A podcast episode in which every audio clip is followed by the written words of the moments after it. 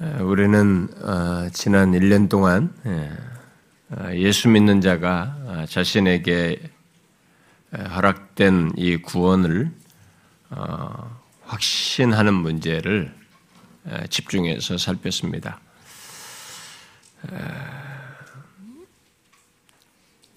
그것 이후에 제가 이 구원의 확신 이후에 무엇을 할 것인지 간간히 좀 말했었던 것이데 가장 먼저 말했던 것은 오직 그리스도 솔루스 크리스투스라고 하는 오직 그리스도에 대해서 살필 것을 처음에 말했었습니다.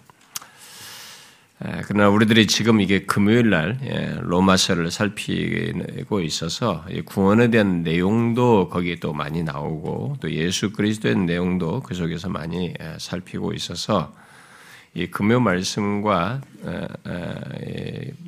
그좀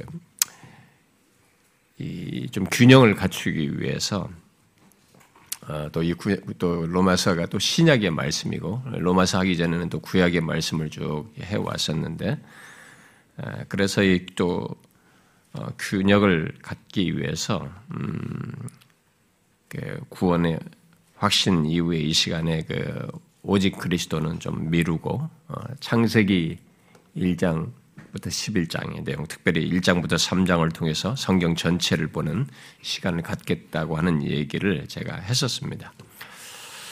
아, 그런데 여기 창세기 1장부터 3장의 내용을 아, 그렇게 이제 시도 살피려고 할 때는 아, 예, 이 창세기는 쉬운 것 같지만 굉장히 복잡하게 다룰 내용이 많습니다. 음, 특별히 장세기 1장 같은 경우에 이제 모든 것의 시작 문제를 다루고 있어서 그런 것을 제가 아, 장세기를 통해서 성경 전체를 보는 시도를 하려다 보면 아, 그걸 좀 더 깊이 살필 필요가 있고 어쩌면은 창세기 1장부터 3장만 해도 몇 년을 걸칠지도 모르는 그런 시각에서 시도를 해보고 싶은 게 현재적인 소원인데요. 뭐 그건 가봐야 알겠습니다만은. 그런데 그것을 하는 데는 좀 많은 준비가 필요한데 아직 제가 그럴 시간을 충분히 갖지 못해서 최소한 이 전체 틀이라도 잡기 위해서 어, 좀 기초적인 어, 말씀 연구와 좀 참고 자료들을 아, 살피는 것이 좀 필요해서 어, 안식 휴가 때 가서 조금이라도 개관이라도 좀 잡아볼까 이게 시도를 하는데요. 아, 그래서 창세기 1장에서 말하는 이 모든 것의 시작 문제는 예, 이 세상의 모든 지식, 특히 아, 현대 과학의 근간이 되어버린 이런 진화론과 그것의 뿌리인 무신론들을 또 함께 다뤄야 하기 때문에 아, 배경적으로 많은 준비가 좀 필요합니다. 그것을 제가 너무 지적으로 많은 것을 하진 않더라도 우리가 다음 세대를 위해서도 최소 해야 될 것 정도는 아, 다뤄야 될 것 같아서 그래도 조금은 음, 이게 좀 깊이 다룰 때 그것을 좀 언급을 해야 되거든요. 좀 나이 드신 분들은 조금 이제 그 과학에 대한 내용을 어려워할지 모르지만 그래도 지난번에 배교 설교도 잘 여러분들이 통과하셨는데 뭐 이거 통과 잘 하리라고 믿고 특별히 젊은이들을 위해서라도 다음 세대를 위해서라도 인내하면서 좀 그것은 좀 다룰 필요가 있어서 그러기 위해서는 제가 조금 배경적으로 어, 공부를 좀 더 하고 싶은데 음, 그래서 제가 이 장세기를 다루기 위해서 책 좀 이렇게 뽑아보고 또 계속 구해, 구입하다 보니까 한 300권이 진짜 넘더라고요. 근데 과학에 대한 책만 거의 한 90권이 되더라고요. 예, 제가 과학적인 지식, 물리학, 물리학이라든가 이런 거, 천체 물리학 같은 것도 제가 그렇게 지식이 뭐 그렇게 많은 사람도 아니지만 아, 또 그런 것들을 그래도 조금은 그들이 말하는 그이 얘기는 그들이 시작을 어떻게 말하는지는 좀 알아야 될 것 같고 그래도 다 읽지는 못하지만은 그래도 제가 그들이 말하는 것좀 대략이라도 알고 좀 다뤄야 되지 않을까 싶어서 어, 시도를 해볼까 합니다. 그런데 저는 이 세상이 어, 우주와 인간과 아, 모든 피조 세계의 시작을 어떤 식으로 말하는지를 말하지 않고 성경만 말하기는 좀 어렵다고 봐요. 우리 젊은 친구들이 그런 영향을 너무 많이 받고 있기 때문에 음, 그래서 그런 것을 대략이라도 좀 알고 성경이 말하는 바를 말하기 위해서 그 내용을 좀 그런 내용들을 좀 책들을 좀 훑어보고 싶습니다. 그래서 그러기까지 잠깐 아, 길지 않은 좀 시리즈 말씀을 예, 말씀으로 그동안 생각했던 어떤 내용들을 이제 어떤 한 저기 시리즈 말씀을 좀 할까 이렇게 하다가 이전에 제가 이 빌립보 말씀을 아, 살핀 것에 뒤이어서 우리가 2장 5절부터 11절도 했고 또 3장 어, 1절부터 14절도 했었기 때문에 그 3장 14절에 이어가지고 15, 16절을 하려고 이게 좀 준비를 하다가 아, 결국은 어, 그것을 하기 전에 요 12절을 좀 살피는 게 좋겠다고 생각이 돼서 어찌하다리 본문을 하다가 본문 12절에 이르게 되었습니다. 왜냐하면 이 12절이 우리가 그동안에 구원에 대해서 말한 것에 연결선상에 있는 어떤 구원의 내용을 여기서 좀 담고 있고 그 부분을 조금 연결해서 다루는 게 필요하다고 싶어서 오늘 이, 아, 이 본문을 2장 아, 12절 하반절을 어, 좀 중심으로 살필까 합니다. 우리가 어, 오늘 읽은 이 2장 12절과 음, 뒤은 13절은 어, 신자의 뭐 구원과 또 신자의 삶의 모든 것을 말할 때 자주 이렇게 언급하는 말씀이죠. 특히 성화의 구원을 말할 때 2장 12절도 특별히 많이 말하기도 하죠. 아, 근데 제가 이전에 새벽 기도회 때 예, 빌립보서 1장 1절부터 쭉 살피면서 그 전체적인 문맥의 흐름 속에서 이 2장 12절, 13절을 다 어, 언급을 했었는데요. 예, 그 문맥 속에서 이 얘기해야 좀 더 다루는데요.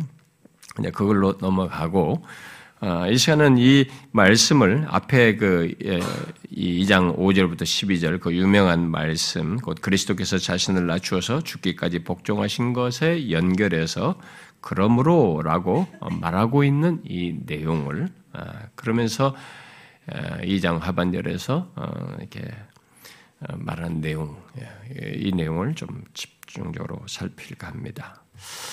우리가 앞에 2장 5절부터 어, 11절의 내용은 우리가 이걸 제가 좀 상세히 좀 다룬 적이 있었죠. 우리가 저쪽 공간에 여기 공사할 때 저쪽 공간에 가서 할 때 그 본문을 살폈었는데 그리스도께서 아, 이렇게 2장 5절부터 11절에서 말하듯이 그렇게 복종, 죽기까지 복종했듯이 너희도 이제 이렇게 하면서 그러므로라고 하면서 이제 너희로 그 내용을 이제 이 수신자들인 빌보 교회 성도들에게 오늘 그리스도인들에게 연결, 연결시키고 있는 것입니다. 너희도 그리해야 한다라고 하면서 빌보 교회 성도들이 앞으로의 삶 속에서 두렵고 떨림으로 구원을 이루라라고 이렇게 명령어로 말을 하고 있습니다. 문맥 속에서 이 2장 12절 말씀은 어, 특별히 2장 12절 하반절에 두렵고 떨림으로 구원을 이루라는 이런 말씀은 개인적인 구원 차원에서 어, 말했보다는 어, 그런 개인적인 구원 차원에서 적용하도록 하기 보다는 그 내용이 분명히 담겨 있지만 그것에 앞서서 먼저 빌립보 교회가 가지고 있는 문제들이 있어요. 예, 그들이 다투고 서로가 분쟁도 하고 이런 게 있었거든요. 예, 우리 배경적으로 이미 살폈었죠. 허용으로 행하고 막 이러면서 시비가 있고 서로가 있었단 말이에요. 이 빌립보 교회가 가지고 있는 문제들을 개혁함으로써 갖는 교회적인 구원이에요. 그런 상태로 있는 그 속에서 이 교회적인 구원을 예, 결국 구원받은 공동체가 가져야 할 그런 상태, 모습을 지속적으로 이룰 것을 말하는 것이라고 볼 수 있습니다. 문맥선상에서 보면. 그래서 그런 공동체적인 의미 속에서는 교회 공동체에 속한 이제 개개인의 구원을 이루는 것이 당연히 이제 내포되겠죠. 이 교회 공동체에 있지만 그들을 개개인이 또한 그렇게 자신의 구원 여정 속에서 이렇게 이 12절에서 말하는 것 같은 개개인의 구원을 이루는 것을 함께 담고 있습니다. 그래서 결국 바울은 앞에 그리스도의 복종을 말한 뒤에 2장 5절부터 이하에서 네, 그것에 연결해서 빌립보 교회 성도들이 전체적으로 그와 같이 항상 복종하여 공동체적으로 자신들의 이 문제를 해결해서 건강한 교회 정말 제대로 된 교회 모습을 갖기 위해서 두렵고 떨림으로 그들의 구원을 이루는 이런 모습이 있어야 한다라고 말을 하면서 그래서 이 공동체적이 것은 결국 공동체에 속한 신자 개개인이 또한 그런 모습을 가지고 구원의 여정을 가고 신앙과 삶을 가져야 한다는 걸 내포하기 때문에 또 그들 개개인이 그러한 두렵고 떨림으로 구원을 이루는 모습을 가져야 된다는 것을 이렇게 이중적으로 같이 담고 말하고 있는 말씀이라고 할 수 있습니다. 아, 그러므로 우리들도 이 말씀을 생각할 때, 이 말씀에 비추어 볼 때는 우리들도 공동체적으로 그리스도께서, 그러니까 나만 개인만 뭐 구원을 어떻고 나만 개인의 구원 여정 잘 가면 된다 이렇게 생각하지 말고 그런 것이 내포되어 있지만 그것은 어디까지나 공동체적으로 그리스도께서 마지막까지 하나님의 뜻을 이루기 위해서 복종하셨듯이 우리들이 공동체적으로 우리들의 어떤 문제들, 우리들 안에 분쟁과 다툼이나 시기하고 미워하고 서로가 경쟁하면서 갖는 이런 것들을 하나님 앞에서 회개하여 하나님의 뜻 안에서 굴복시키면서 공동체적으로 건강한 모습으로 갖게 되는 공동체적인 구원에 해당하는 어떤 결론에 이르는 것을 가질 뿐만 아니라 그런 것 속에서 그런 공동체 속에서 우리 개개인 또한 항상 복종하여 우리의 구원의 여정을 잘 가는 것, 그야말로 두렵고 떨림으로 구원을 이루는 것, 어쩌면 성화에 해당하는 이런 삶의 여정을 갖는 것이 있어야 된다라는 것입니다. 그게 지금 오늘 본문이 문맥 속에서 말하는 내포된 내용이라고 볼 수 있습니다. 네, 그런데 저는 이런 내용을 제가 이미 어, 새벽에서 할때그쭉 그런 일을 했기 때문에 이 시간은 좀 더 특화해가지고 좀 더 적용성 있게 하기 위해서 특별히 우리가 그동안의 구원과 구원의 확신에 대해 살폈던 이런 것에 연관지어서 여기 이 내용 속에서 특별히 두렵고 떨림으로 구원을 이루라 라는 이 말씀을 우리들에게, 예, 우리 각각에게 예, 적용하여서 구원의 여정, 우리가 가는 구원의 여정과 연관지어서 이 말씀, 12절 하반절의 말씀을 집중적으로 어, 살펴보기를 원합니다. 흔히 이 말씀을 성화의 구원을 말할 때 자주 인용하기도 합니다만은 우리들 개개인이 구원의 여정 속에서 가져야 할 현재적인 모습에 대한 중요한 설명이 표현이에요. 이것은 우리가 구원을 받은 자가 구원의 여정을 가는 데 있어서 이 현재 문제를 다루는 아주 적절한 이 성경의 진술 중에 하나가 오늘 본문이에요. 두려고 떨림으로 너희 구원을 이루라라는 것입니다. 예수 믿는 사람들의 삶 속으로 이렇게 들어가 보면 예수 믿는 사람들에게 삶을 깊이 들여, 들여다보게 되면 자신의 구원에 대해서 알고 믿고 심지어 확신한다고 하면서도 의외로 그 구원을 하나의 사건으로만 보고 그런 이해 속에서 사는 것을 보게 됩니다. 많은 사람들이 그래서 구원받은 첫 경험, 소위 뭐 회심 사건에 주로 많이 집중을 하고 그것에 주로 구원의 의미를 부여하는 것을 보게 돼요.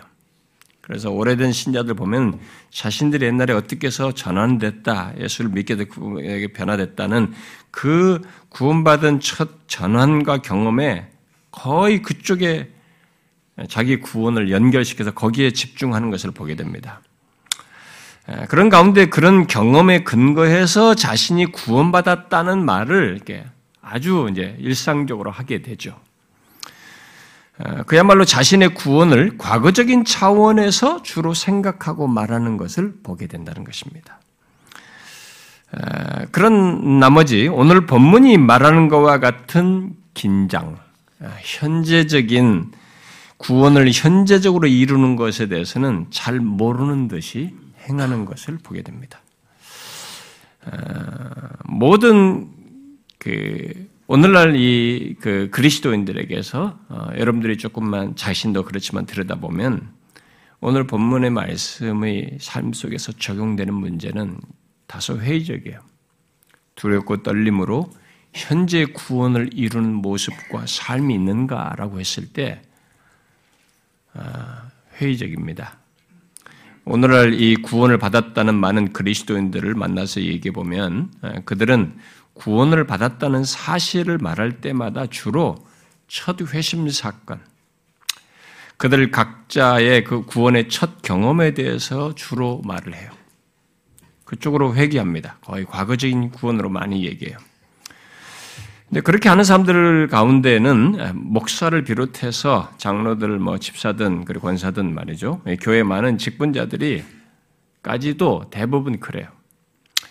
그러나 그들 가운데 상당수의 사람들이 그가 목사가 됐든 장로가 됐든 간에 뭐 집사든 권사가 됐든 간에 현재 오늘 본문이 말하는 이 현재 두렵고 떨림으로 구원을 이루는 이 현재의 삶이 그들 가운데 있는가라고 했을 때는 의문을 품게요. 이런 구원에 대해서는 의문을 갖게 하는 것입니다. 너무나 당연시하면서 안주하는 모습이 예, 많은 신자들에게서 드러나게 되고 어, 이게 우리가 확인할 수 있는데 이런 현실을 뒷받침해주는 뭐 중요한 어, 현상 중 증거 중에 하나는 어, 이게 이렇게 교회와 소위 그리스도인들이 오늘 우리들처럼 굉장히 많은데 음, 어떤 교회는 막 진짜 꽉 차 있단 말이에요. 수천 명씩 웅집해 있단 말이에요. 그래서 우리나라가 숫자상으로도 예수 믿는 숫자가 굉장히 많다고 어, 뭐 말을 하는데 뭐 800만이든 1000만이든 뭐 이렇게 말을 하는데 어, 그렇게 숫자가 많은데 이 나라와 우리 사회의 부패가 별로 영향을 받지 않습니다. 이 우리나라의 부패와 이, 타, 이 나라의 사회의 타락상이 점점 더 심해져요. 음. 달리 말해서 수많은 그리스도인들과 교회가 있는 것에 비해서 이 세상이 또 우리 사회가 너무나 영적으로 어둡다는 것입니다. 이것은 또한 교회 속에 있는 이 수많은 웅집된 많은 무리들 중에 상당히 많은 사람들이 뭔가 문제를 가지고 있는 거죠. 두 개의 얼굴을 가지고 있다라는 말밖에 되지 않는 것입니다. 결국 외식을 하고 있거나, 그러니까 위선을 하고 있거나, 예, 내면의 영적인 상태가 이 사람이 정상적인 상태예요. 목이 뭐 구약식으로 말하면 목이 곧고 완악한 모습을 가지고 있거나 뭐 이런 모습이 있는 거죠. 교회를 다니는데도. 그런 것들을 우리가 아, 우리들이 어떻게 이해해야 할까? 질문하지 않을 수가 없습니다. 여러 가지로 설명할 수 있겠습니다만은 오늘 본문으로 말하면 두렵고 떨림으로 구원을 이루는 이 현재적 구원이 없는 거예요. 현재적 구원이 경시되고 있는 거죠. 설사 과거에 어떤 놀라운 체험을 하고 구원의 기쁨이라고 하는 것이 있었을지 몰라도 중요한 것은 현재 자신이 받았고 소유했다는 그 구원이 계속적으로 두렵고 떨림으로 이루는 것이 있느냐라는 문제예요. 그것이 없는 구원은 이상한 구원인 것이죠. 이상한 신앙생활인 것입니다.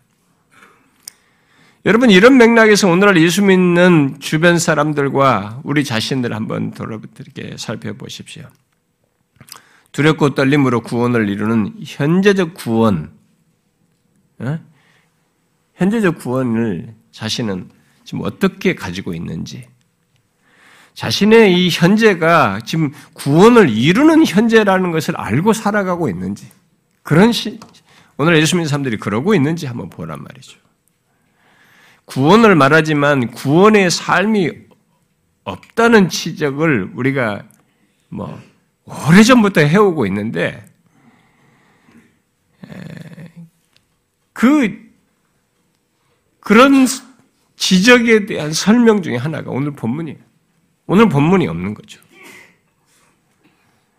그래서 오늘날 이 조금만 진지하게 우리들의 교회 내부를 들여다보고 좀 면밀하게 살펴보게 되면은 예수 믿는 사람들 각각의 삶 속에 이 문제가 결여되어 있어요. 두렵고 떨림으로 구원을 이루는 현재적인 구원이 너무 경시되어 있습니다. 예, 그런 면에서 우리 자신들 한번 보십시오.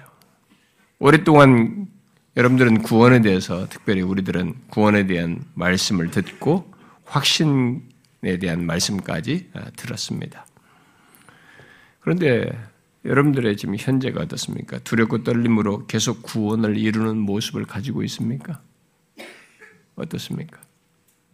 여러분들은 두렵고 떨림으로 구원을 이루고 있습니까? 이 시간에도 하나님 앞에서 두렵고 떨림으로 구원을 이루는 여정 속에서의 예배로 그런 시간으로 알고 참여하고 있습니까? 혹시 그런 모습을 예수를 처음 믿고 교회에 새로 등록했을 때나 갖는 경험이라고 생각하면서 옛날 한때의 경험으로 기억하십니까? 교회 생활에 익숙할 대로 익숙해가지고 음, 자신의 생각과 마음에 새로운 것이 없고 아, 무디어 있고 자신의 입술과 혀는 아무런 생각 없이 하나님의 은혜를 말하고 아무런 감동이 없이 그리스도의 십자가를 말하는 그런 상태에 있습니까? 그리스도의 몸된 교회 속에서 하나님의 일을 맡아서 섬기는 직분을 가졌음에도 불구하고 처음에 직분을 받았을 때는 굉장히 겸비하고 아, 겸손한 듯 하지만 조금 한 1, 2년 몇 년 지나면 이 직분도 이제 하나의 무게가 있고 뭔가 권위가 더해져서 하나님 앞에서의 두렵고 떨림으로 그런 직분을 감당하며 섬기는 것이 사라져버린 그런 모습을 가지고 있지는 않습니까? 그런 모습은 우리가 다 어떻게 해서 있게 되는지 한번 생각해 봐야 됩니다. 그것을 여러 가지로 설명할 수 있겠지만 오늘 본문을 가지고 말하면 우리들의 모습과 우리들의 현실 속에 두렵고 떨림으로 구원을 이룬 모습과 삶이 결여돼서 그런 거죠. 하나님 앞에서의 두렵고 떨림이 없는 거죠. 저는 지금으로부터 한 20여 년 전에 아마 22년, 3년 전쯤 된 것 같습니다. 어느 교회에서 이 본문을 가지고 말씀을 전하면서 이런 말을 전했습니다. 제가 그 원고를 그대로 읽겠습니다. 오늘날 교회마다 한국 교회의 위기를 운운하는 것을 볼 때 저는 20 몇 년 전에 벌써 이 얘기를 했어요. 한국 교회의 위기를 막 그때도 벌써 그런 얘기 많이 했기 때문에 운운하는 것을 볼 때 교회 다니든 성도 개개인이든 그 속에 하나님 앞에 두려움과 떨림이 없는 현실을 생각하게 되고 이런 위기는 앞으로도 변화가 없는 한 더 큰 영적 위기로 나아갈 것이라고 믿습니다. 사람들은 항상 어떤 일의 결과만을 보고 놀라워하고 야단 법석을 떱니다. 그러면서도 그 결과들을 자기 자신과 관련하여서는 결코 생각하려 들지 않습니다. 그러나 오늘날 우리 한국 교회 위기의 한 원인은 예배당이 없는 문제나 목사들이 없는 문제가 아닙니다. 또 교회를 관리하며 유지할 물질이 없는 문제도 아닙니다. 또 교회에 일할 일꾼이 없는 것도 아닙니다. 우리 교회들의 현실 속에서 또는 예배 속에서 또 목사와 장로와 권사와 집사 아, 뭐들의 어떤 임직식에서 그리고 각종 교회 활동 속에서 또 무엇보다도 각각 그리스도인들의 개별적인 삶 속에서 한 가지가 서서히 부재되어 가고 있기 때문입니다. 그것은 바로 하나님 앞에 두려움과 떠는 두려움과 떨림으로 갖는 신앙과 삶이 없기 때문입니다. 제가 그렇게 말했습니다. 그러나 지금 달라진 건 없죠. 우리들이 더 나빠졌죠. 여러분은 어떻게 생각합니까? 이 부분에 있어서. 여러분 자신은 어떤가요? 하나님 앞에서 두려움과 떨림으로 예비하고 봉사하며 직분을 받으며 일상을 살아가고 아, 그야말로 신앙과 삶을 갖습니까? 여러분 그것이 없는 구원은 성경이 말한 구원이 아닙니다. 기독교의 구원은 과거적인 구원으로만 말하는 종교가 아닙니다. 그러면 왜 두려움과 떨림이 구원을 이루는데 필요합니까? 먼저 이 구원을 이루라는 말이 무엇인지부터 우리가 좀 알 필요가 있는데요. 분명 이 말씀 속에는 공동체적이든 개인적이든 구원을 이루는 것을 말하고 있습니다. 그러나 우리는 이 말씀을 내가 구원을 얻기 위해서 노력해야 하는 것으로, 내 스스로 얻기 위해서 뭘 하라는 것으로 이해해서는 안 됩니다. 우리는 구원이 하나님에 의해서 주어진 선물이며 그 구원을 얻기 위해서는 우리 어떤 노력이나 수고도 아무런 도움이 되지 않는다는 사실을 잘 알고 있습니다. 실제로 빌립보 교인들을 향해서도 사도 바울은 분명히 말했죠. 1장 6절에서 너희 안에 착한 일을 시작하신 이가 그리스도 예수의 날까지 이루실 줄을 우리는 확신한다. 이렇게 말했습니다.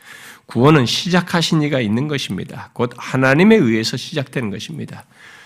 어, 자존심 강하고 뭐 한, 한다면 하는 사람들은 야 예수 내가 믿으면 믿을 거야. 내가 착각합니다. 그렇게 실컷 말하고 나중에 뒤에 가서는 믿어지지 않는 예수 때문에 힘들어하고 불, 불평을 털어놓는 게 인간입니다. 아무리 교회 나온다고 해서 믿어지는 게 아니죠. 나오는 것은 섭리 속에 온 것이고 구원이라고 하는 것이 시작되는 것은 하나님에 의해서인 것입니다. 그러면 여기서 구원을 이루라는 말은 무슨 말이겠습니까? 그것은 현재적인 구원을 이루라는 말이죠. 어, 앞에서 말한 것처럼 다시 말해서 예수 그리스도의 십자가로 말미암아 의롭담을 얻은 우리 그리스도인들의 하나님을 향한 현재적인 삶의 구원으로서의 현재적인 삶과 관련해서 얘기를 하는 것입니다. 그래서 교리적으로는 우리가 성화로 이, 이 말을 성화의 과정을 갖는 거 성화로 설명을 하기도 하는 것입니다. 의롭다함을 받은 사람들은 지속적인 거룩의 삶을 통해서 구원을 이룬다는 것입니다. 아, 우리가 구원을 말하게 될 때 우리가 삼시제로 얘기하지 않습니까? 아, 과거, 현재, 미래를 다 삼시제를 다 포함해서 구원을 얘기하잖아요. 일반적으로 한 영혼이 죄와 진노의 자리에 있었지나 예수를 알지도 못하고 뭐 하나님 얘기도 싫어하고 짜증냈던 조건에 있었던 사람이 그랬던 조건에서 예수 그리스도를 만나게 돼서 하나님 하나님께서 그리스도 안에서 아, 그를 이렇게 구원하시는 이 놀라운 변화가 있게 된 이 전환이 있게 된 이것을 우리가 이제 과거 시제로 그래서 구원을 받았다라고 과거 시제로 그런 조건에서 구원받은 걸 얘기를 하죠. 사람들이 자신이 구원받았다고 할 때 받았다라는 이런 어, 과거 시제로 말할 때는 바로 그런 일이 나한테 있게 됐다라는 것을 두고 하는 얘기잖아요. 그러나 우리는 구원을 얘기할 때마다 바로 이 본문 같은 표현으로 또 현재적으로 구원을 이루는 것으로도 말을 하고 있다는 것을 우리가 잘 알고 있어요. 여러분들은 이미 제가 이런 얘기를 많이 했기 때문에 잘 알고 있습니다. 바로 현재적인 구원 또한 성경이 구원으로 말하고 있는 것입니다. 성경은 구원을 현재적으로도 말을 하는 것이죠. 현재 시제로도 말을 하는 것입니다. 그래서 그, 그래서 의롭다함을 얻은 것은 단번에 죄 없으신 존재로 하나님에 의해서 칭해진 것이지만 처음에 구원받았다. 그 의롭다함을 가지고 과거를 가지고 말할 때 그렇게 말하지만 본문이 말하는 대로 우리는 그것과 동시에 우리들이 하나님 앞에 설 때까지 이 땅에 사는 동안에 계속되는 구원의 역사, 곧 거룩하게 변화되는 지속적인 역사가 구원의 내용으로서 있는 것이죠. 그것도 구원의 내용으로서 있는 것이죠. 제가 앞에서도 얘기했지만은 오늘날 너무나 많은 그리스도인들이 자신들의 구원의 첫 시작과 체험 등을 간증하면서도 그것이 현재 하나님 앞에서 처음 못지 않게 신중하고 더욱 겸비된 모습으로 구원의 역사를 이루는 것에 대해서는 현재 시제로 이루는 것에 대해서는 마치 모르는 듯이 또 이것을 너무 과소하게 여기면서 행하는 일이 있는 많은 사람들이 나타나는 모습이죠. 그건 성경이 말한 구원과 다른 모습입니다. 성경이 말하는 구원은 의롭담을 받은 자는 현재적으로 구원을 삶 속에서 갖고 드러낸다는 것이죠. 어떻게 요? 계속 그 구원의 여정을 가면서 거룩한 길을 가고 그리스도 안에서의 삶을 사는 것이죠. 음? 항상 복종하여 하나님의 뜻에 복종하여서 행하는 이런 삶이 있는 것이죠. 달리 말하면 성화의 과정 속에서 때로 유혹과 시련이 있지만 그 가운데서도 인내하면서 거룩의 길을 가는 것이죠. 우리의 최종적인 구원은 그런 현재적인 구원의 여정 속에서 미래 마지막에 이르게 되는 것입니다. 우리는 그런 최종적인 구원을 미래 시제로 말하면서 장차 구원 받을 것이다, 영화롭게 될 것이다 이렇게 아, 말을 하는 것이죠. 그래서 이렇게 과거, 현재, 미래를 다 망라한 삼시제로 구원을 말을 하는 것이죠. 그래서 우리들이 구원을 말할 때, 아, 우리는 예수님을 처음 영접할 때도 구원이고, 그 이후에 하나님 앞에 서기까지 사는 현재의 삶도 구원이고, 최종적으로 영광스러운 몸으로 변화되는 것도 구원으로 이렇게 말을 하는 것입니다. 그런데 오늘 우리가 생각하는 그 생각하는 구원은 의롭담을 받은 자의 오늘의 삶이죠. 현재 현재적인 삶이에요. 현재 구원에 대한 이 내용입니다. 오늘 본문이 말한 것은. 그래서 그 말은 영화롭게 변화되어서 최종 구원에 이르기까지 긴 여정, 구원의 예수 믿지 않는 상태에서 딱 예수를 믿고 나서 구원을 딱 받고 나서부터 최종이 영화롭게 되기까지 이 긴 여정이죠. 긴 시간을 이걸 현재 시제로 얘기해요. 현재적인 구원의 여정으로 우리에게 주어져 이 여정으로서 이루어야 할 구원으로 말을 하고 있는 것입니다. 오늘날 많은 사람들이 이 구원의 여정을 곧 현재적인 구원을 너무 가볍게 여기는 거죠. 한 번에 탁 구원받은 이게 무게를 탁 줘고 여기를 너무 소홀해요. 이걸 그렇게 중요하게 여기면서 그리고 다 죽어서 천국 가고 뭐 이렇게 저 미래를 바라보면서 나중에 최종적으로 있게 될 구원을 다 그림을 그리면서 여기를 되게 또 중요하게 생각하면서 여기를 너무 경시한단 말이죠. 이것은 구원과 상관이 없는 것처럼 생각해요. 이때 구원과 여기 두 개의 구원으로 거의 생각을 하면서 이 긴 현재적 구원을 소홀한단 말이죠. 그러면서 처음 예수 믿을 때 구원받은 거 이것만 계속 울거먹는 거죠. 어떤 사람들은 이런 현재적인 구원을 그저 하나님께 맡기고 오직 그만을 믿으면 된다. 하나님께 맡기고 여기 현재적인 구원을 여기 하나님께 그저 맡기고 믿기만 하면 된다. 이렇게 간단하게 얘기합니다. 실제로 그렇게 가르치는 사람들도 있어요. 뭐 사역자들 중에도. 많은 그리스도인들이 능동적인 구원의 과정이 곧 구원을 이루는 현재의 삶을 이렇게 그저 하나님께 맡기고 오직 그분만을 믿으면 돼. 이런 말로 이렇게 너무 단순화시켜서 말을 합니다. 우리가 일상에 서서 어떤 문제를 앞에 두고 어떤 사건에 대해서나 어떤 일에 대해서 항상 또 일상 속에서 그런 문제들을 다룰 때 하나님 앞에 맡기고 그분을 믿고 있는 이런 것이 분명히 신앙적인 내용으로 있는데 이 현재적인 구원으로 말한 이런 것을 그런 식으로 간단하게 말하면서 뭔가를 소홀히 해요. 그런 식으로 말하는 사람들은 기도 중에도 또 그저 하나님께 맡깁니다. 오직 하나님만 믿습니다. 이런 식으로 도식화해서 쉽게 패스를 해버립니다. 이 문제, 그런 문제들을. 그래서 만일 구원을 이루는 삶 속에서 그렇게 하나님을 의지하는 것이라면 뭐 문제가 되지 않을 수 있겠습니다만은 그런 것 없이 단지 그런 생각을 하는 수준에서 그렇게 말을 하고 자기 안에서 이렇게 마인드 컨트롤 맡깁니다. 맡겼어요. 이제는 믿고만 있을 테니까 결과를 주세요. 이런 식으로 하는 것은 여러분 기독교적인 것 같은데 기독교적이지 않아요. 그건 뭐 말씀 운동, 믿음 운동 하는 사람들이 다 써먹는 것이고 Secret이라는 그런 이상한 이방 종교에서 하는 뉴에이지 운동에서 하는 게 사고 체계에서 갖는 그런 것도 갖다 써먹는 거랑 비슷할 수도 있습니다. 그렇지 않아요, 여러분.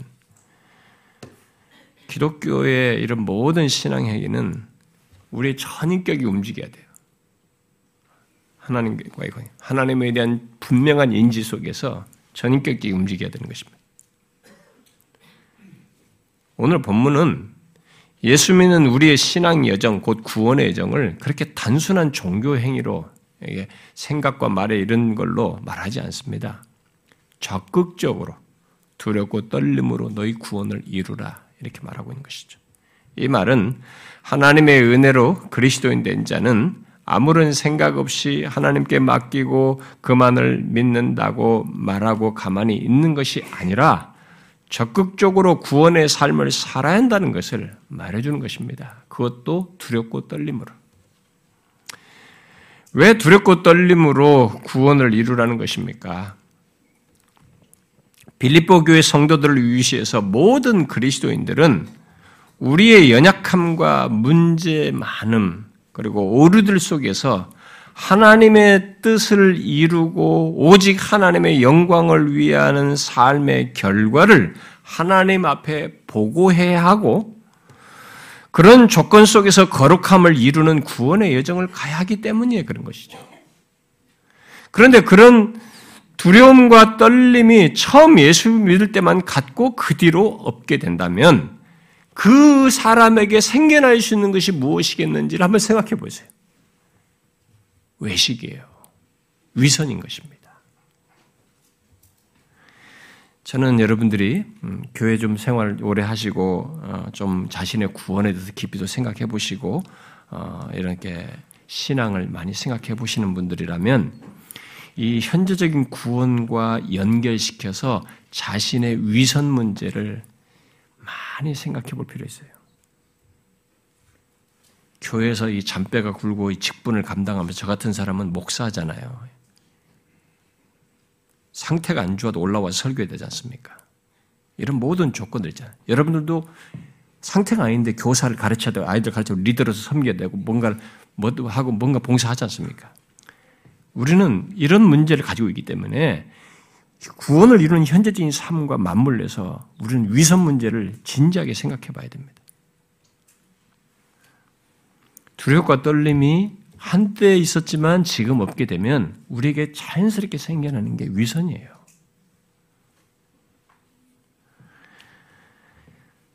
오늘 말씀을 거스르는 것이 나타나는 거죠.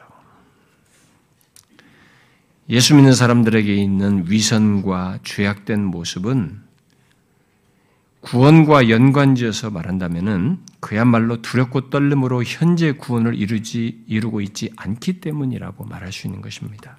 여기 구원을 이루라는 현재 명령어대로 계속해서 끊임없이 구원을 이루지 않는다는 것이죠. 다시 말하지만 우리의 구원은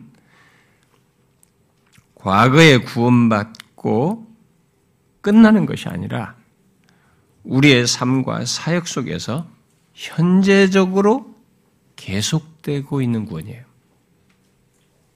그 현재가 구원이에요, 지금. 구원의 여정이에요. 구원의 내용인 것입니다. 어떻습니까? 여러분은 현재 구원을 이룬다는 의식 속에서 살아가고 있습니까?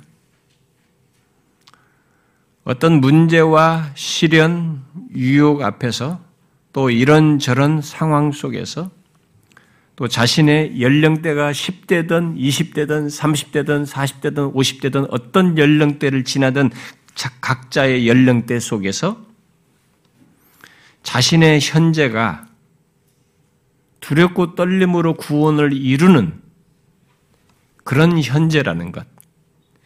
구원의 현재요, 구원의 과정이요, 구원의 내용이라는 걸 알고 지나고 있냐는 것입니다. 그렇습니까? 분명 우리의 구원의 여정, 곧 구원을 이루는 삶의 여정을 주도하시며 이끄시는 분은 하나님이십니다. 곧 성령의 역사와 인도 속에서 우리의 구원을 이루는 일이 있는 것이죠. 그런데 우리에게 최종 구원에 이르기까지 현재적으로 구원을 이루라고 말씀을 하시고 그것도 두렵고 떨림으로 그리하라고 말하고 있어요. 그동안 구원에 대해서 들은 여러분, 예, 특히 의롭담을 넣는 것과 아, 그것의 결과에 대해서도 어, 이 시간 주일 오전에 그리고 금요일 말씀을 통해서 들은 여러분들은 하나님께서 그리스도 안에서 우리의 구원을 확실하게 이루셨 다면 그것으로 다 된 것 아닌가? 어, 그, 너무나 확실한 구원인데, 그러면 어차피 확실한 구원은 최종적으로 얻을 텐데, 왜 우리에게 구원을 이루라고 말하고 그것도 두렵고 떨림으로 이루라고 말하는가? 질문할 수도 있을 거예요.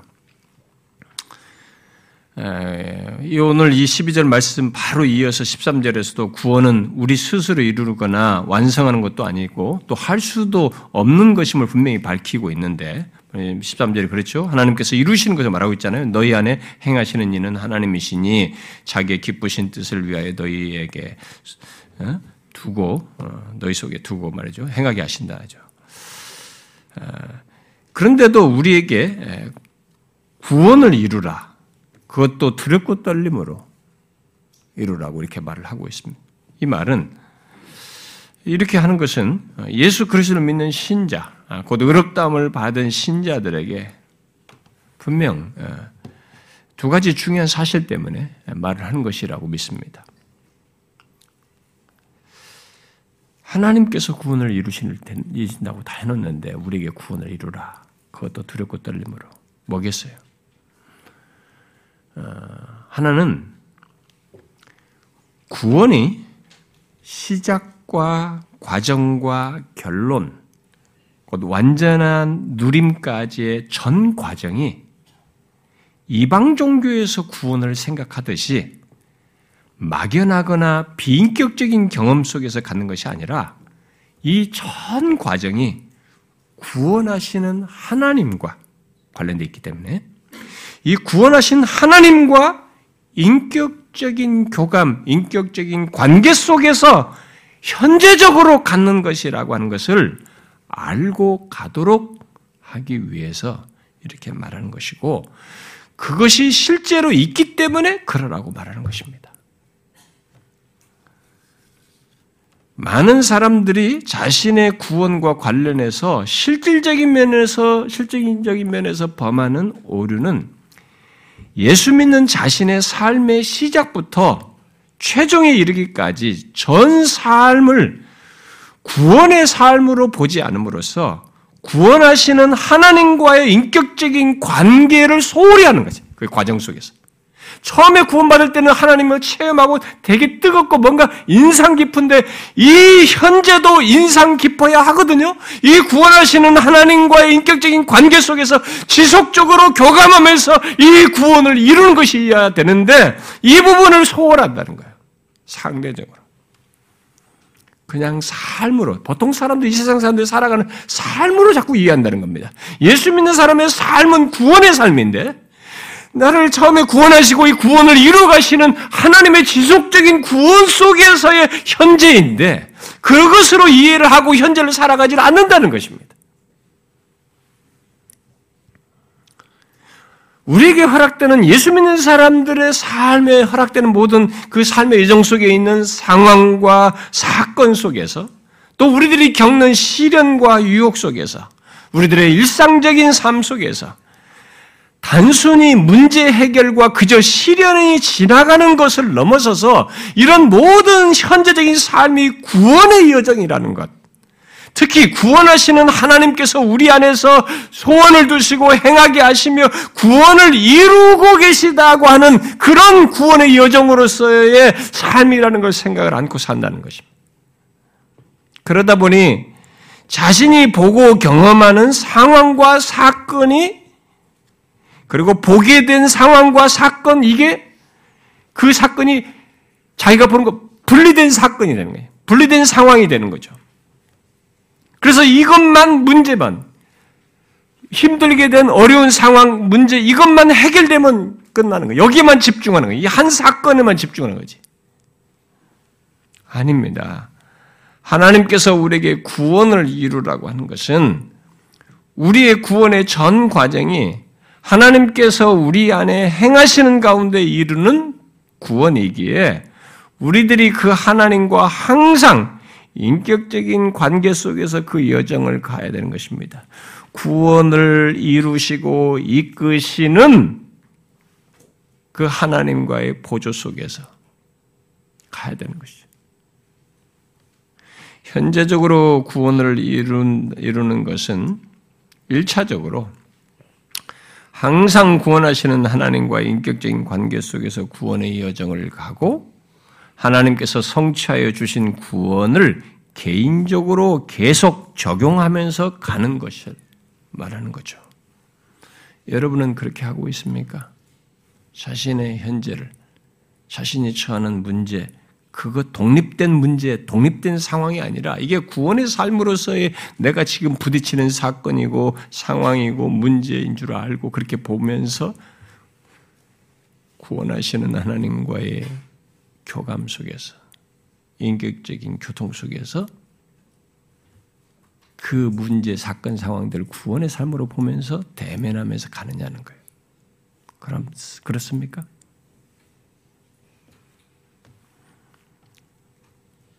우리들이 가지고 있는 이 신앙생활이 너무 단편적이고 이렇게 뭔가 아는 지식들이 툭툭툭툭 흩어져 있는 거죠. 이게 조합이 안 되는 통합 지식이 안 돼 있는 거죠. 워낙 이 세상 구조도 분업화되어 있고 무엇이든지 세분화돼서 있다 보니까 그런 식으로 기독교 지식도 산발적으로 분산된 지식처럼 가지고 있어요.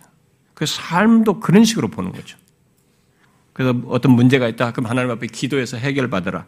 단편적인 사건으로만 보는 거죠. 그렇지 않아요. 우리의 전 삶이 구원의 삶인 것입니다. 거기서 구원을 이루는 것이에요. 근데 여기에 구원하시는 하나님과 우리가 그, 그분께 대한 인격적인 반응 속에서 갖는 것입니다. 이루는 것입니다. 그래서 이렇게 말을 한 거죠. 그리고 또 한 가지는 어, 하나님께서 이루시는 구원임에도 우리에게 구원을 이루라. 그것도 두렵고 떨림으로라고 말을 하는 것은 우리의 연약함과 결함과 한계와 오류 등 때문이에요.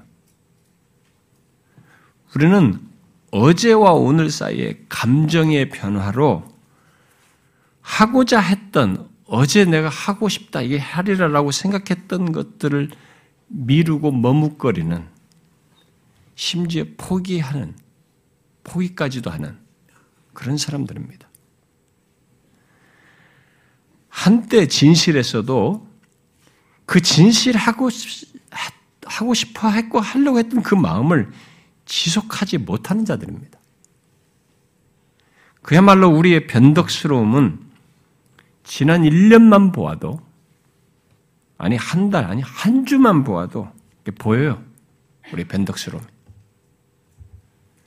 뭐 일상생활에서 변덕이 아니라 하나님과의 관계에서의 신앙의 문제 속에서도 변덕스러움이 보입니다. 물론 그런 것이 덜한 성숙한 사람도 있죠. 그러나 처음 예수 믿어서 지나온 삶을 쭉 돌아보면 우리는 그런 모습을 부인하기가 어렵습니다. 그런데 그런 자들이 어떻게 구원을 이룰 수 있겠어요? 그런 조건을 가진 우리들이 어떻게 우리가 구원을 이룰 수 있겠습니까? 우리는 모두 스스로 그렇게 할 수가 없어요. 일관되게 할 수가 없는 것입니다. 변덕 없이 끝까지 항상 똑같이 진실하게 그럴 수가 없어요. 그런 인간이 아니에요, 우리는. 그러기에 이 본문 말씀대로 두렵고 떨림으로. 그래서 두렵고 떨림으로 구원을 이루시는 이 하나님을 의지해야 되고 그분께 수시로 도움을 구해야 되고 이 구원의 여정에 하나님이 없으면 그의 도심과 은혜가 없으면 안 된다는 것에 대한 신앙의 반응이 조금도 교만하지 않고 자만하지 않고 겸손히 두렵고 떨림으로 그분을 붙들어야만 하는 것이죠. 그런 맥락이죠. 물론 교만한 자, 위선하는 자에게는 이런 두렵고 떨림이 없어요. 그러나 구원하시는 하나님을 알고 자신의 연약함과 부족을 아는 자는 진실로 두렵고 떨림으로 구원을 이루는 것입니다. 그 부분에서 최고의 본보기가 어, 바울이에요. 음, 이 빌립보서를 기록한 바울입니다. 그래서 자기가 나를 본받는 자가 되라고 말도 하고 그랬는데 그가 이 빌립보서를 감옥에서 쓰고 있을 때는 그의 사역의 마지막 시기였습니다. 오늘 본문에서도 아, 이 사람이 어, 나의 사랑하는 자들아 너희가 나 있을 때뿐만 아니라 더욱 지금 나 없을 때도 이렇게 말했을 때는 지금 자기가 감옥에 갇혔는데 자기가 죽을 수도 있을 것이다라고까지 생각하는 겁니다. 지금 이게 감옥에서 못 보는 것뿐만 아니라 앞으로 못 볼 수도 있다는 것까지 상정하고 예상하면서 말을 하는 것입니다. 그러니까 마지막 어, 그래서 결국 이 로마의 어떤 감옥에 있을 때 이 사람의 조건은 그의 사역의 어떤 마지막 시기였죠. 음, 시기로 자기는 인식하고 있었던 거죠. 그는 이미 그리스도에 의해서 부름을 받았고 남보다 특별한 구원의 첫 시작을 부활하신 그리스도를 뱀으로써 했던 사람입니다. 그리고 분명히 이 서신을 기록하기 이전에 그는 삼층천의 체험을 했던 사람이기도 합니다. 그는 두말할 나위 없이 다메섹 사건 이후에 구원받은 사람 사람으로 그 이후로 살았죠. 그리고 이제는 거의 그의 인생의 이제 마지막 단계다라고 생각하면서 예, 보내는 상황입니다. 그런데도 그는 빌립보 3장에서 아직도 구원을 두렵고 떨림으로 이루는 모습을 보여주고 있어요. 그래서 우리가 3장에 이미 살폈다시피 내가 이미 얻었다 함도 아니요 온전히 이뤘다 함도 아니라 오직 내가 그리스도 예수께 잡힌 바 된 그것을 잡으려고 쫓아가노라. 이렇게 말하죠. 이런 모습으로 구원의 여정을 가는 것, 바로 그것이 두렵고 떨림으로 구원을 이루는 것이에요.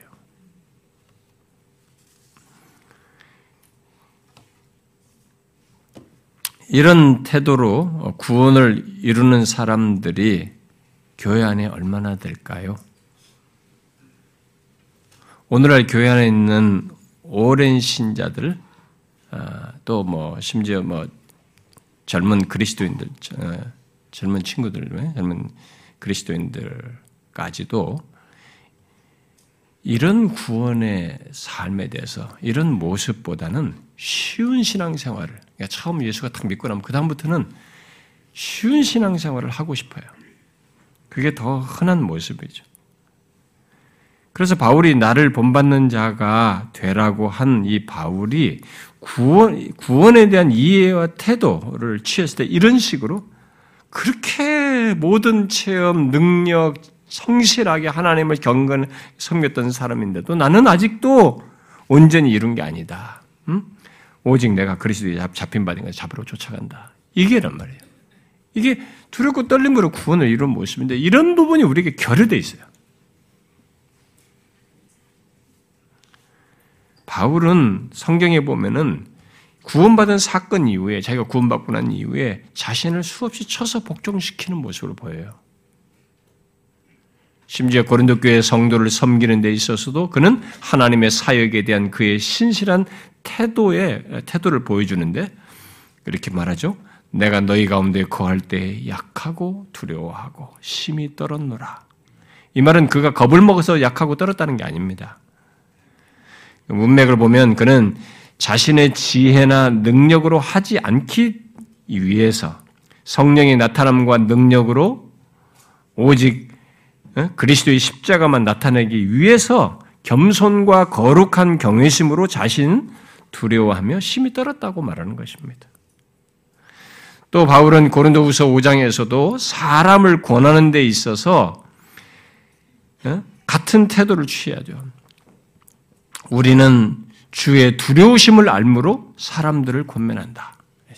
그러니까 사람들을 권면하는 데서도 주의 두려우심을 알고, 그래서 두렵고 떨림을 하는 거죠. 바울은 자기 사역의 마지막이 다가왔을 때에도 나는 온전히 이루지 못했다. 아직도 그리스도에게 잡힌 바된 것을 잡으러 쫓아간다고 할 때에도 여전히 그 마음이 있는 거죠. 그러니까 이게 현재적인 삶에 지속적으로 계속 그래요. 고린도 교회 성도들에게 대할 때도 그렇고 이 마지막에 할 때도 자기 이렇게 두렵고 떨림으로 구원을 이루는 모습을 보인 것이죠. 그런 바울의 모습은 그저 이 본문을 삶 속에서 갖는 이 오늘 본문을 그대로 삶 속에 드러낸 모습이라고 볼 수 있는 거죠. 자신이 의롭담을 받은 이후의 삶을 계속 구원의 삶으로 여기면서 두렵고 떨림으로 구원을 이루는 모습이었다는 것입니다. 여러분, 우리들은 어떻습니까? 처음 그리스도를 믿었을 때와 별로 다를 바 없이 여전히 두렵고 떨림으로 현재의 삶의 구원의 삶으로 알고 여기고 있는 그때는 분명히 그런 것이 있었을 거란 말이에요, 처음에. 근데 지금도 현재적으로도 그러고 있는지 한번 보십시오.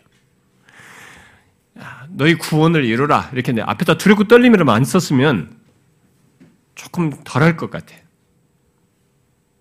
우리 실체를 정확히 얘기 알고 그렇게 말했단 말이에요. 처음 주님을 만났을 때뿐만이 아니라 현재적으로 우리가 그러한지 한번 보십시오. 우리들에게 두렵고 떨림으로 구원을 이룬 모습이 있는가? 자신의 현재의 삶을 구원의 삶으로 알고 구원하시는 하나님과의 인격적인 관계, 반응 속에서 그의 도우심을 구하면서 구원의 길을 가는가? 자신의 연약함에 대한 인식과 구원하시는 하나님에 대한 반응 속에서 두려움과 떨림으로 구원을 이루는 모습이 있는가? 그것이 없는 사람은 현재 위선하고 있을 겁니다. 아니면 아예 구원을 받지 않았거나. 두렵고 떨림으로 구원을 이루지 않을 때에는 계시록 그 에베소 교회에 보낸 편지에서 보는 것처럼 사랑이 식었을 거예요. 처음 사랑이 식었겠죠. 그런 것입니다. 그러므로 묻고 싶습니다. 여러분은 자신의 현재를 어떻게 이해하고 또 어떻게 보내고 있습니까? 예수를 믿는 여러분, 예수를 믿어서 구원을 얻은 여러분, 현재를 어떻게 보내십니까? 자신의 현재를 그냥 직장 다니는 생활, 보통 사람들처럼 그냥 또 가고 먹고 새로운 노래에서 뭔가를 하는 똑같은 시간이 아니라 보통 세상 사람들이 보는 그 정도의 시간 이해가 아니라 구원의 삶으로 알고 두렵고 떨림으로 구원을 이루십니까? 어떻습니까? 자신의 현재를 구원의 삶 속에 있는 삶 속에 현재로 알고 보내느냐는 거예요. 그래서 현재 자신이 가진 문제가 어떠하든 환경이 어떠하든 그 현재 속에서 두렵고 떨림으로 구원은 이루는 모습을 가지고 있느냐는 것입니다. 혹시 그런 것 없이 자신의 구원을 확신하며 별 생각 없이 살고 있습니까? 그저 어제와 별로 다를 바 없는 현재로 여기면서 항상 있어 보이는 현재로 알고 현재를 지나십니까? 만약 후자라면은 위선과 하나님 앞에서 이 말씀과 상반되는 모습으로 행하면서 살고 있을 것입니다. 그러나 만일 어떤 조건에서든지 두렵고 떨림으로 살아오고 있다면 그는 자신의 일상 속에서 자신을 구원하시는 하나님에 대한 인격적인 반응과 신앙, 그, 그의 도움 없이는 살 수 없음을 알고 도움을 구하며 가는 구원의 여정, 삶의 여정, 거룩한 길로 가는 여정이 있을 거예요. 분명히 그런 차이가 있을 것입니다. 우리는 바울이 본문의 말씀을 앞선 내용에 연결해서 그러므로라고 하면서 덧붙이고 있다는 것을 놓치지 말아야 합니다. 그 말은 두렵고 떨림으로 구원을 이루라는 말을 그에 앞서서 말한 것에 대한 귀결로서 말하고 있다는 것을 잊지 말아야 된다는 것입니다. 우리는 이전에 상세히 살폈던 2장 5절부터 11절의 내용, 곧 너희 안에 이 마음을 품으라, 곧 그리스도 예수의 마음이라고 하면서 하나님께서 자신을 비우고 낮추시고 결국 높아지신 내용, 특히 장차 모든 존재가 예수의 이름 앞에 무릎을 꿇게 되고 예수 그리스도를 주라 시인하면서 하나님께 영광을 돌릴 것이라는 이 말씀에 연결해서 그러므로라고 하면서 오늘 본문을 말하고 있는 것을 잊지 말아야 됩니다. 이 본문의 말씀, 두렵고 떨림으로 구원을 이라는 말씀은 그렇게 주님이 낮아지신 그의 마음을 품고 우리의 구원의 여정을 가야 한다는 것, 장차 주님 앞에 서야 한다는 것을 알고 두렵고 떨림으로 구원을 이루어야 한다는 것을 말하고 있는 것입니다. 한 번, 두 번 그렇게 하는 것이 아니라 주님 앞에 설 때까지 우리의 구원의 여정이 끝날 때까지 그리 해야 한다는 것이죠. 우리는 고린도 교회 성도들 가운데 성찬에 참여하는 이 성찬에 참여하는 문제 속에서 어, 자기를 살피지 않고 자기 본성대로 먼저 와서 막 뭐, 뒤에 가난한 자들 오는 것도 생각하지 않고 먼저 자기 배부터 채우고 말이죠. 성찬 뭐 할때 거기서 자기 본성대로 참여하다가 어떤 일이 벌어졌습니까? 병든 자들이 생겼어요. 이 성찬에 참여했다가 잘못 참여해가지고 질병이 생기고 어떤 사람 죽, 죽은 사람이 생겼습니다. 이 고린도 교회 발생된 사건이죠. 근데 그게 다 뭡니까, 여러분? 매주 만나는 주인 모임이잖아요. 매주 만나서 갖는 이 식사 교제이고 거기서 성찬 갖는 그들은 매주 가졌던 것인데 이런 성도의 교제지 않습니까? 일상적으로 있는 매주 반복되는 행동 속에서 했던 행동이지 않습니까? 그 매주 반복되는 행동 속에 뭐가 없었습니까? 두렵고 떨림으로 현재가 구원을 이루는 현재라고 생각을 안 했던 것입니다. 그런 것 없이 참여했던 것이죠. 그래서 제가 묻고 싶은 거죠. 여러분들이 교회에 나와서 예배를 올 때 어떻게 현재, 오늘이라고 하는 현재 예배 나올 때는 어떻게 생각하고 오며 하나님에 대한 이 현재의 조건을 예배 드릴 수 있는 조건과 이 시간을 무엇으로 알고 하나님 앞에 나와서 드리는가라는 묻고 싶은 것입니다.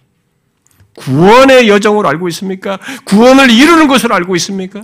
그렇다면 두렵고 떨림으로 구원을 이루는 것으로 알고 예배에 참여할 것이고 준비할 것이고 모든 것에 그런 전인격적인 반응을 하나님을 향해서 가질 것이에요.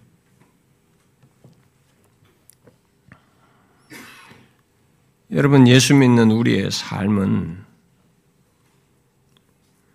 전체가 구원을 이루는 삶입니다.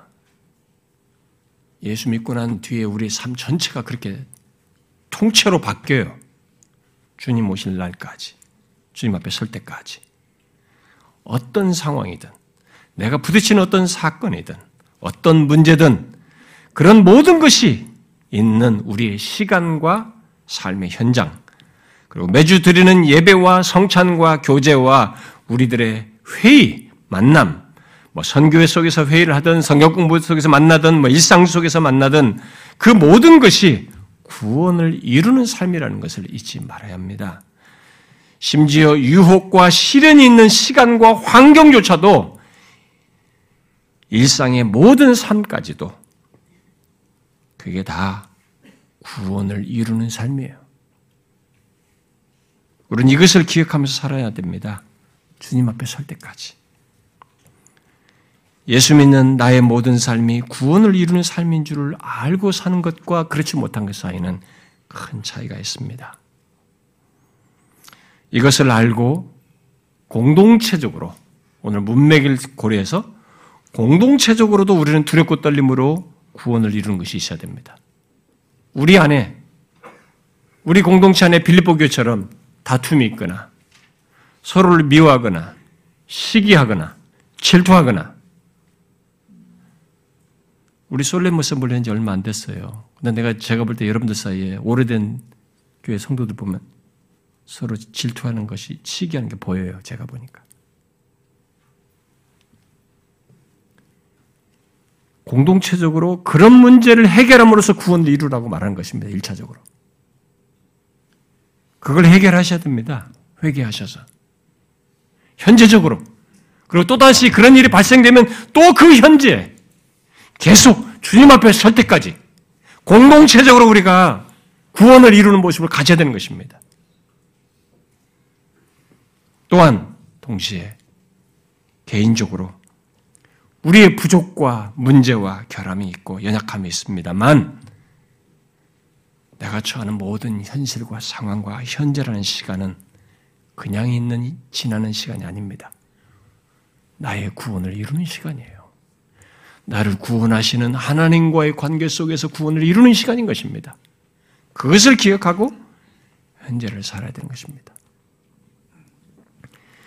이 과정에는 우리의 연약함이 있기 때문에 두렵고 떨림이라는 말이 시사하듯이 진짜 교만하지 않고 주님을 구해야 되고 그의 도우심이 있어야 됩니다. 그의 도우심이 없이 구원의 여정을 잘 갈 수가 없습니다.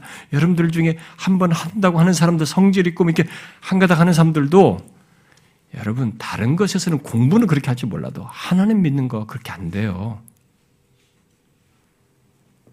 자기 성질 믿고 예수 믿는 거 아닙니다.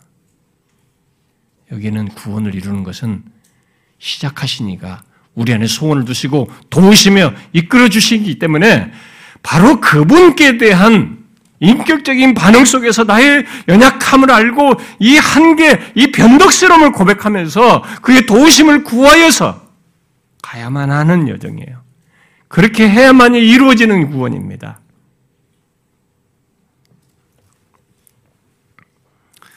저는 우리 교회에 한 가지 위기가 있다고 믿습니다.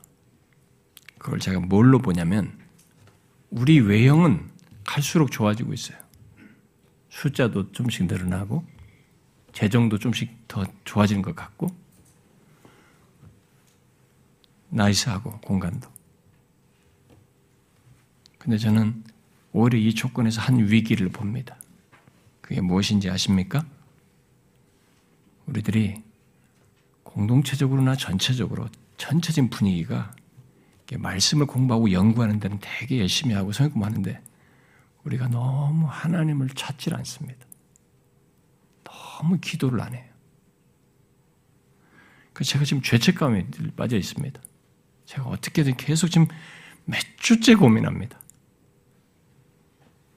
제가 요즘 새벽 기도 안 나오니까 새벽 기도가 안 나오는 건지 제가 새벽 기도 보고도 봤거든요.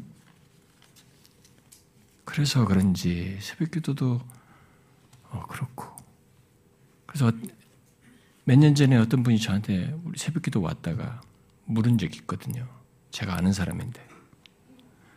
아니, 근데 새벽 기도 끝, 물론 끝나자마자 30분도 안 되고 다 없어졌다고 그래. 몇 명 빼고. 우리 교회 이렇게 같이 기도하신 분들이 몇 분이 계시죠. 그냥 사역자들이고 뭐고 다 하나도 없다는 거예요. 할 말이 없었습니다, 제가. 최소한 우리 저 교회에서 직분자들은 권사, 집사, 뭐 장로님들, 뭐 우리 사역자들, 사모님들, 뭐 그리고 집사님들, 이 사람들은 더 그렇잖아요. 모든 사람이 다 그렇지만 하나님께서 현재라고 하는 이것을 도와주시지 않으면 내가 오늘 가서 무슨 감정적인 변화를 겪고 어떤 일을 겪을지도 모르는데 그리고 나만이 아니라 내가 맡은 사람 기도할 대상도 있고 그런데 그 제가 요즘 못 나와서 그런 건지 그 제가 굉장히 고민합니다. 저도 오늘 오늘도 제가 거의 머리가 멍멍해서 올라왔습니다. 정말 이 원고가 안 보일 정도. 제가 굉장히 고통하고 있습니다. 어떻게 해야 되나. 잠을 못 자요. 제가 어제도 잠 거의 못 자고. 뭐 수면제 두 개씩 먹어도 두 시간이나 깨버립니다. 그러니까 조금이라도 자고 나와야 돼. 낮에 이 활동을 할 수 있을 것 같아요. 제가 그래서 언제부턴가 얼마 전부터 새벽에도 지금 못 나오고 있는데. 그래서 내가 안 나와서 그런 건지 도대체. 여러분, 우리 껍데기 다 죽으면 뭡니까? 하나님께 도움을 구하지 않는데, 기도하지 않는데, 하나님이 없는데, 의지하지 않는데 잘 되는 건 나는 저주라고 봐요. 그건 절대 축복이 아니에요. 그건 아닙니다. 저는 그래서 위기를 봐요.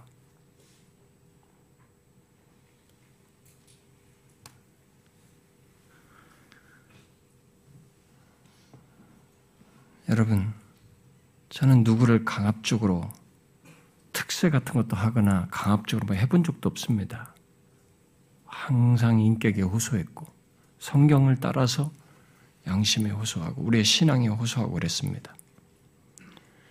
여러분의 양심에 조금이라도 도전이 됐거든 성령께서 여러분들의 양심에 도전을 주고 감마 감동했거든 그 성령의 감동하심을 따르세요.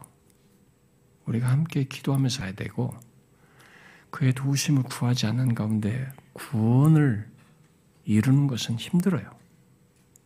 그런 것처럼 생각할 뿐이에요. 위선할 뿐입니다. 사랑하는 지체 여러분, 우리가 주변에서 교회 생활하면서 흔히 신앙생활하는 것처럼 껍데기가 그럴듯하고 우리가 뭐가 있는 것 같은 이 껍데기로 도취되면 안 됩니다. 저나 여러분이나 하나님이 더잘 아십니다. 우리의 위선을 잘 아시고 우리가 진실하지 않은 거다 압니다. 머릿속에는 아는 것이 많지만 그것이 못 따라주면서 겉관리하는 거 잘 아십니다. 저는 그런 식의 공동체가 세워지고 그런 신자들을 양산하는 교회가 되는 것은 저는 최악의 시나리오라고 믿습니다. 더 무서운 거죠. 여러분, 살아계신 하나님 앞에 순전한 아이와 같이 섭시다. 모세도 하나님 앞에서는 어린아이처럼 하나님이 함께 가지 않으면 가난 안 가겠습니다. 그랬어요. 우리는 순전한 어린아이와 같아야 된다.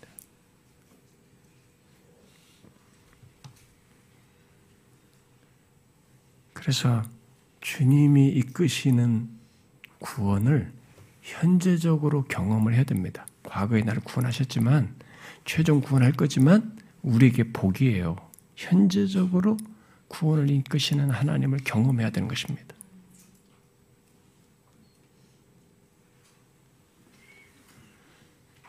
우리에게 영적인 전환과 다시 우리를 순전케 하시고 하나님 앞에 겸손히 서게 하셔서 하나님이 우리 가운데의 임재를 크게 드러내시고 하나님이 비중이 있어서 구원을 이끄신다는 것을 선명히 보고 알고 경험하는 우리 공동체가 되기를 소원하고요. 우리 개인이 되길 소원합니다. 기도합시다.